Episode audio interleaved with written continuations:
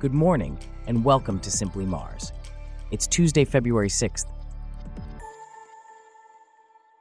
On today's show, we have two exciting headlines from the world of Mars exploration. First, we'll discuss the increasing awareness of UK Mars exploration and the efforts to explore the red planet.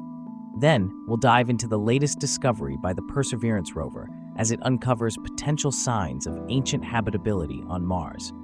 This coverage and more, up next.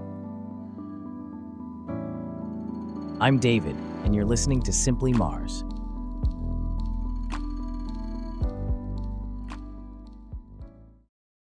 We start off with an exciting announcement from the Royal Astronomical Society about its public talks for the 2023 24 season, which will take place at Burlington House and online. One of the highlights of this season is the Eyes on Mars talk, a public engagement project funded by the Royal Astronomical Society and the Science and Technology Facilities Council. Here to discuss this further is our correspondent, Celeste. Can you tell us more about this Eyes on Mars project? Certainly, David. Eyes on Mars is inspired by PanCam, the panoramic camera on top of the Rosalind Franklin rover, which is set to launch in 2028. The camera was designed, tested, and built by scientists and engineers at the Mullard Space Science Laboratory. The project provides free resources to schools and youth groups across the UK, allowing students to create their own filter wheel, similar to the two inside PanCam. The aim is to raise awareness about the different types of science and engineering involved in the camera and highlight the various career paths available in the space sector, particularly in the UK. That sounds like a great initiative. How has the project been received so far? The project has been very successful, reaching over 3,000 young people. It was also awarded the Center for Planetary Sciences Project Award in 2023. The goal is to inspire the next generation of scientists and engineers, and it seems to be doing just that. And who will be delivering the Eyes on Mars talk? The talk will be given by Catherine Regan, a final year PhD student at the Mullard Space Science Laboratory.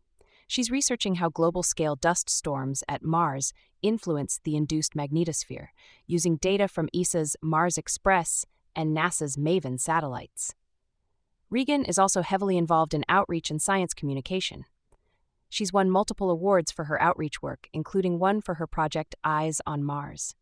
It's great to see such dedication to public engagement and science communication. How can interested individuals attend these talks? The talks are free and open to the public. They will take place at Burlington House and online at 1 p.m. and 6 p.m. Interested individuals can register for the 1 p.m. or 6 p.m. hybrid talk online.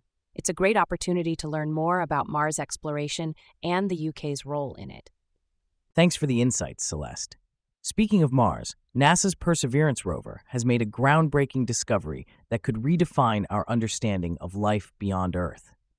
The rover's radar imager for Mars Subsurface Experiment, or RIMFAX, has found evidence suggesting that the Jezero crater on Mars could have been habitable in the past. Here to discuss this further is our correspondent from Simply Mars. That's right, David. The data uncovered by RIMFAX suggests that the layers within the Jezero crater were formed not by volcanic activity, as previously assumed, but by a prehistoric lake. The influence of the ebb and flow of water is evident in the formation of these layers, reinforcing the theory of a wetter Mars in antiquity. Water is a fundamental prerequisite for life as we know it. So, does this discovery fuel speculation about the existence of extinct Martian life? Absolutely, David. The Perseverance rover has been meticulously collecting rock samples from this intriguing region. Plans are underway for the Mars Sample Return mission to retrieve these rock samples and bring them back to Earth in the early 2030s.